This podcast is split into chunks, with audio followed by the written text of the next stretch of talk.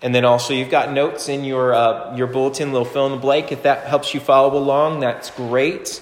Um, and I hope that it helps reaffirm whatever uh, God has laid on our hearts today to hear. Uh, just to give you an idea of what's going on here, uh, this is a series called Ghosts of Christmas Past. again, thanks for um, to Life Church, is one of the churches uh, here in the U.S. that um, they are blessed with some very creative people, and a number of years ago, they created this theme, the orchestration of how the message is presented. Um, but if I tell my own stories, they're me. I'm not taking his stories, the, uh, Craig Groeschel stories, and, and pretending they're mine. Uh, if uh, I reorganize these things to, to work best for me and for our church, so just so you know that. Um, but a big thanks to them because they provide this free of charge to churches and pastors and it's a wonderful blessing to be able to have these messages um, that everybody can share and, uh, and connect with. But the Ghost of Christmas Past, I think of Charles Dickens, A Christmas Story, right? Or A Christmas Story, that's the wrong movie, A Christmas Carol. and, uh, and the Ghost of Christmas Past, it just kind of lingers in, his, in Ebenezer Scrooge's life, kind of affecting his present. The intention, of course, is to make his present better. But for you and I during this season, we, uh, we think of what was, don't we? We think of the things that were in the past. Maybe we think of people who are not with us this Christmas season, and that makes us a little sad. Maybe we think of angry fights that we had and we forgot or we pushed to the back of our minds, um, broken relationships, offenses, as we looked at last week. And all of those emotions and things keep bubbling up as if they just happened and they become painful again. Last week we talked about overcoming offense, uh, the power of overcoming offense, and how it is so important to focus on these few things because if we recognize this, uh, it can really help us get over being offended. One is the idea that our life is too short and our calling is too great to live offended. You don't feel good by walking around living offended. You feel miserable. You feel in control, but you feel miserable. and the good thing about that is we can have God's help to get over being easily offended. Small little minute things in our life that just kind of tick us off and they just keep compiling and compiling, making us a, a calloused person who's just always just ready to snap. But then there's also the big things that we really need to, to pay attention to, but then we also need to understand that there needs to be some forgiveness and some healing that takes place, and that can only happen from God. With His help, we can get over being easily offended. Well, this week we're going to look at getting at overcoming shame. We're going to look at the topic of shame. I think that we could all agree that we don't like shame. We don't like it. We don't like feeling shameful or being ashamed. We probably all have our own moments where we felt shameful or ashamed. Uh, I'll share a few, I'll be very open and honest with you guys. I, I, there was a few moments in my life. My, this, my, this is where my children listen the best because they know these stories are coming. Um, as a kid, I was once told by my parents not to eat chocolate one evening. It was probably before dinner, or you know, you already had too many, whatever it is. Uh, and guess what? I did it anyway, right? Yeah. and then my dad, I remember this, point blank asks me, Did you eat any chocolate? And uh, I said no, of course, with chocolate wafting off of my breath. If I was a cartoon character, there would be like chocolate wafting pictures coming out of my mouth as I said no. I was in double trouble. Not only had I taken what I was told not to take, but I lied about it. And I can't remember, honestly, the consequences except for this deep feeling of shame. I don't remember if I was grounded or if I had just a timeout, but I just felt bad. I felt, I did feel what is actually healthy, which is guilt. I did feel guilty. And that's not a bad thing. I had taken what wasn't mine and I lied about it. But there comes a point where I did bad gets blurred in a person's mind, and you start to think this, this phrase here. Because I did bad, I am bad. Okay? We start to blur the lines between action and identity. Because I did bad, I am bad. I'm not sure if I've ever said this out loud. Again, this is just me being very open and honest with y'all. If I've ever said this out loud before, but as a kid and even as a teen, I would sneak snacks, okay? Maybe that's not a surprise to you. Uh, I've never been a skinny kid. And uh, I would sneak snacks from the fridge. And if I was caught, eh, I don't know, there wasn't like I put that back, but if I was caught, it would feel mortifying. My parents would ask me, What are you doing? What are you eating? And these are valid questions, right? They put the food in the, the refrigerator. It was their stuff. They, they set the time for when it was time to eat. It wasn't meal time. It wasn't snack time. It was I wanted to eat something and not ask for permission for it. I felt like I had to be sneaky to avoid being asked these questions. Because if they asked me, I'd feel guilty for wanting something. So I'd sneak when I wanted to to avoid these questions. Maybe that negative thought about myself I am bad. I've got to sneak to eat what I want when I want it. Maybe that contributed to my eating and fitness habits, or the lack thereof, over the years. Now, another time, a non food related story here, and then we'll get into some scripture here, where my, my whole mindset changed. I was staying at a friend's house for the weekend um, and uh, they lived out in the country, miles and miles and miles away from anybody else. And uh, they had animals, chickens specifically. And uh, one of the interesting things I, as being a city boy, I'd never seen before was a chicken coop. And you got to go in there, and it's the first time I'd ever seen a brown egg. I know that seems strange, but seriously. And so I'd go in there, and we could pick up eggs, and we'd bring them in the house. And we'd have eggs for breakfast the next day. Well, um, I don't know what. Maybe I was just bored at their house. I don't know why. But I, uh, out by their barn, I come across a spray can. You might understand where this is going. I find a spray can, and it's not spray paint per se, but it's kind of like a shellac kind of polish spray. Don't know why it was there, but it was there. And uh, I guess I must have had some resentment against another guy at school, just still eating at me in the back of my mind because the only thing I wanted to do with that spray can is spray uh, a negative message about him. I, and, and so what I wanted to write with that spray can was so and so stinks. And no, his name wasn't so and so. Be really strange parents, but and I didn't just spray it on a piece of paper like some angry arts and crafts. I sprayed it on the side of their barn. And it showed up clearly. Well, when my friend's mom, who was caring for me that weekend, kind enough to take me into her home, well, she wasn't happy, let's just say, with my poor choice how I redecorated the outside of their barn. And I don't remember if she used the expression, shame on you, or you know better. That's basically almost the same thing, by the way. Shame on you. But I sure felt it. I sure felt it. Still to this day, I remember that dumb choice I made and the shame that I felt on that quiet car ride home. So guilt says, I did bad. It's recognizing what you did, what I did, and it was wrong. It's not bad. Guilt is not a bad thing, it's actually healthy. It means that you have a conscience. It means you know right from wrong and you made the wrong choice, and then you recognize it. Shame, however, again, blurs that line between action and identity. Shame says, I am bad. I am bad.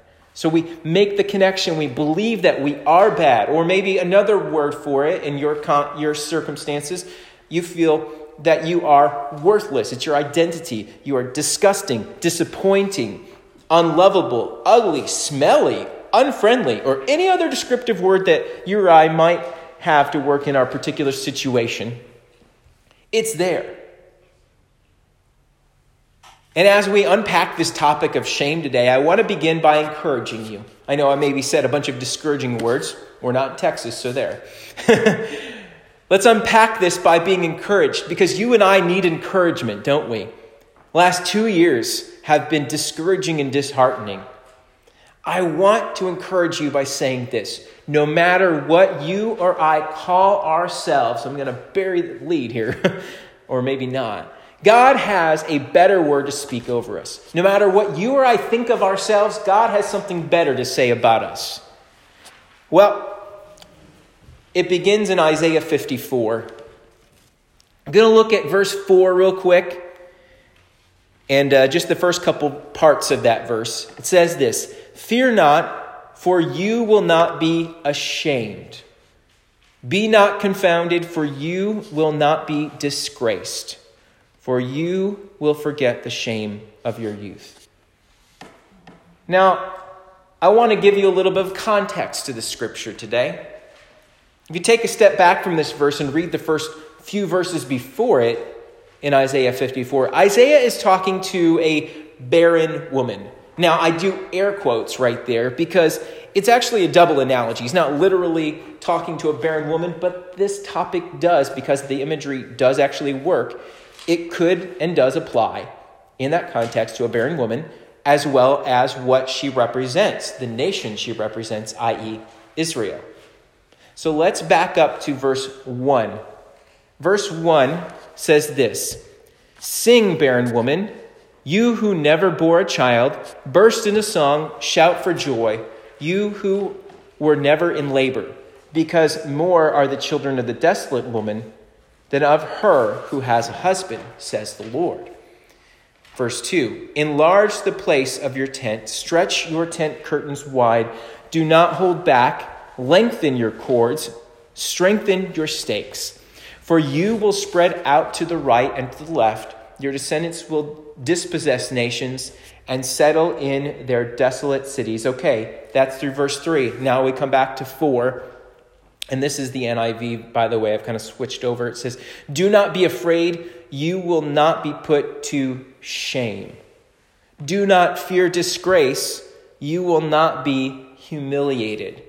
You will not, you will forget the shame of your youth. And then the last part of this verse says, And remember no more the reproach of your widowhood. Being capable of having children was referred to as a blessing throughout Scripture. We see it every time somebody is, is, uh, isn't blessed with that. It's kind of a, a negative, sad thing. We'll talk about that here in a moment. But some examples of where it's a blessing, of course, Psalm 127, verse 3. It says, Children are a heritage from the Lord, offspring a reward from Him. Many times, godly people were unable to conceive, and then they were touched by God and were able to have children. But I think we could all recognize that barrenness weighs heavy on a person. First Samuel records a couple named Hannah, uh, excuse me, Hannah and Elkanah. They couldn't have kids. Hannah was cut with grief and sorrow over this. Elkanah's other wife was able to have children, but not Hannah. And I imagine that Hannah had an internal conversation that must have sounded a little bit like this I'm not enough. I'm worthless. I'm cursed. This feeling attached to the reality of barrenness can carry with it shame. Shame. As if there was something that she did in order to receive that. But the Lord says in Isaiah, Do not be afraid, you will not be put to shame. Do not fear disgrace, you will not be humiliated. These are the words that the Lord is speaking over the situation rather than what the person or, or nation believes about themselves. So, for a barren woman whose identity has been twisted by her circumstances, feeling worthless or in love because she's unable to have children, God says, You will not be put to shame. I've got plans for you. You're not done yet. And certainly, God wasn't done with Hannah. Hannah prayed for a son, and after she gave birth and weaned him, she gave her son Samuel back to the Lord to serve in the temple. That's how we got the book of Samuel, and the second one, by the way. But as for Israel, they had a negative self image that the Lord was also speaking to. And he also said the same message You will not be put to shame. Connecting these pieces here is Joshua 5. we look at Joshua 5 and we, we jump down to verse 9. It's just a little tidbit here. It says, Then the Lord said to Joshua, Today I have rolled away the reproach of Egypt from you. So the place has been called Gilgal to this day. Just kind of the first piece of that in the New Living Translation says it like this Then the Lord said to Joshua, Today I have rolled away the shame, that word reproach, shame, of your slavery in Egypt. Prior to this, there was quite an operation. if, if you bothered to look the verses prior to this one here, there was quite an, a literal operation that was going on. Uh, you see, during the wandering in the desert for 40 years, the Israelites hadn't been keeping up with the processes uh, that were ascribed to them and their people. One specific was circumcising newborn sons. This was a practice to represent their set apartness as a people. And we talk about the circumcision of the heart, it's all throughout the New Testament, and where our heart is devoted to God and we're marked as his people. So, in the verses leading up to verse 9, God commands Joshua to circumcise the nation of Israel. Go and do the thing you haven't been doing for a while, go take care of it. And this reestablished their covenant with God and commitment that they had been neglecting as they wandered in the desert. Their uncircumcision was their shame. And God says, Today I have rolled away the shame of your slavery in Egypt. It wasn't just their uncircumcised bodies, but their hearts said something else. Their entire people for generations had only known one identity that was slavery. 430 years. Think about that. Think about if your family for 430 years, generation after generation, was did one job, and that was your identity, blacksmith or whatever have you. Um, but slave. That was all they knew. And so, in that identity, they must have been thinking this I'm a slave, I'm worthless, I'm not my own. But God says, in this moment, I've rolled the shame of your slavery off of you. You've probably heard that expression, shame on you. Well, here's the good news. Even though people want to roll shame on us like a boulder in Indiana Jones, even though they want to roll that shame on us like a, like a steamroller that, that makes the, the cement really, uh, sorry, the blacktop really smooth, roll that, sh- that steamroller over us and just let it sit there for like ever, they say, Shame on you. Well, God says, Nope, I've rolled shame off of you. I've rolled shame off of you. The reason God had to even say this was because the people believed that they were something that God said they were not. You're no longer slaves. He says, You, that's not who you are. I've freed you. You're out of Egypt. The shame of uncircumcised hearts, of an identity found in slavery, all of that, that's done. You're mine and you're free. For you and I, we get trapped into believing that we are something that God says that we are not. We get trapped into believing that our past and our, our mistakes and our poor choices, what the decisions, the guilt, connects with who we are. And the only way to heal from shame is to move the focus from what I'm not to who Christ is. The only way to heal is to move from what I'm not to who Christ is. The problem we face is that sometimes we focus on ourselves, much like with offense.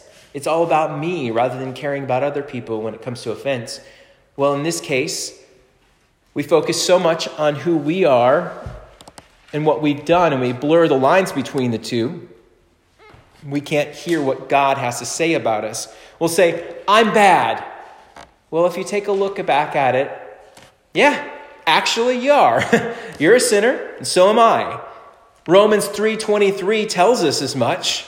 For all have sinned and fall short of the glory of God. Until you've laid down your sin and let God cleanse you of original sin and for, been forgiven of it and live a life of holiness, yeah, you are. Unless you're completely devoted to Him, you are. You might say to yourself, I'm inadequate. I'm inadequate. I'm not enough. Yep, you and I are not enough. We're not designed to do all this ourselves. We need the fellowship of believers. We need each other most and most of all we need Jesus. Paul records this in 2 Corinthians 12 9 in the ESV. It says, But he said to me, My grace is sufficient for you, for my power is made perfect in weakness. Therefore, I will boast all the more gladly of my weaknesses, so that the power of Christ may rest upon me. As long as you and I are focused, as long as you are focused on you, as long as I am focused on me, we'll never be enough.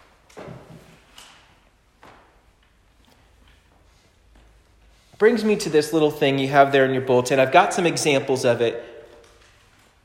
But just like with dealing with offense, proactively dealing with offense and deciding not to be easily offended, we need to proactively understand that what we've done is not who we are because who we are is determined by Jesus, by what Christ says we are.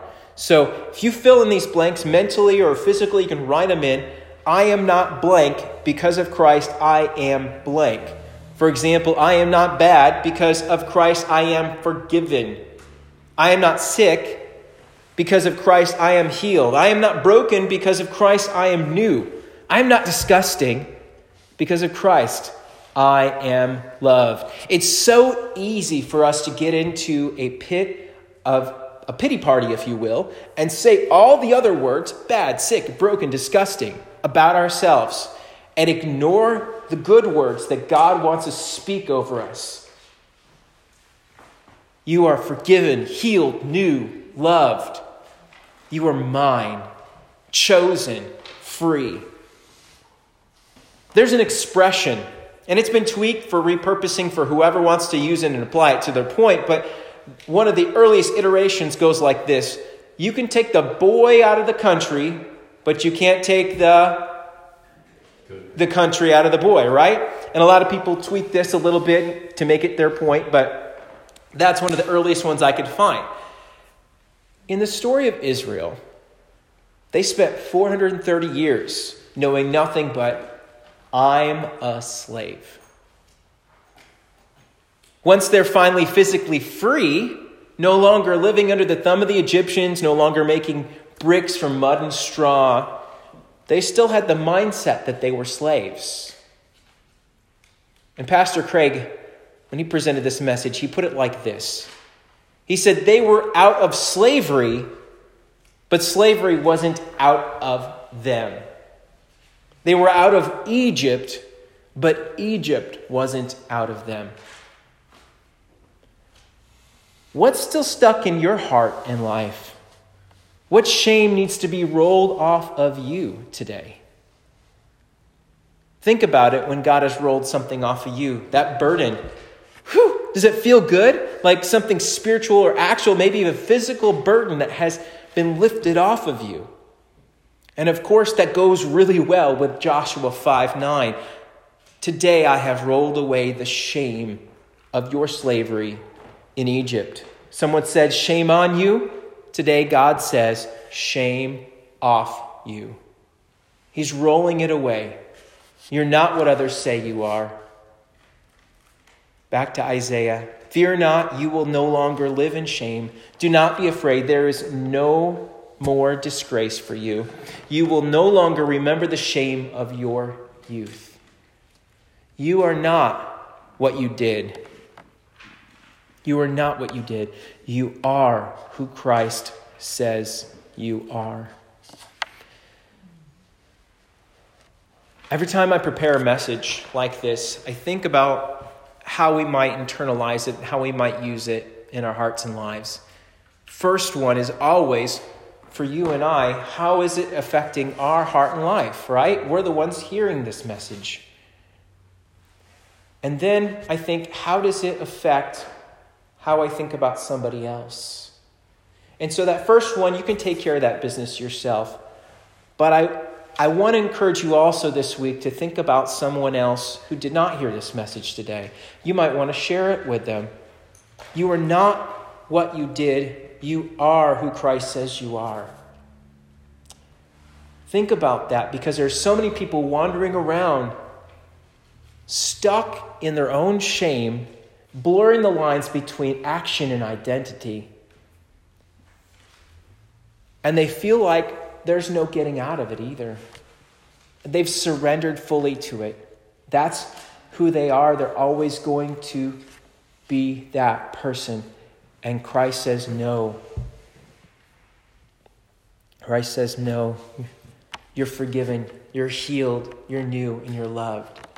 So I want to encourage you this day take this, internalize this message in your own heart and life for yourself, but think about it as you're praying and caring for other people this week. Think about how this might apply to their life and pray it for them. Pray for an opportunity to share this good news of overcoming shame. Let's pray. Heavenly Father, we thank you this day. There is a lot of things that we've done wrong in our lives, individually and collectively as humankind, going all the way back to the garden. And we own that, Lord, today. When we became Christians, we said, you know what? Yeah, I'm a sinner and I need Jesus. When we started following you, it was essential to identify that our nature says no. And sometimes, God, even though we have given that all over to you, we still fall back into these patterns of saying, well, we did wrong, therefore we are bad or we're wrong. And, and the thing that we ought to focus on today is not what we did, but who you say we are. We can't get over shame, and we can't defeat shame, and we can't overcome it without identifying who you say that we are today. And I pray that you would help us to hear from you specifically in our own situations what it is that we need to hear about our identity in you. Pray all these things in your name. Amen.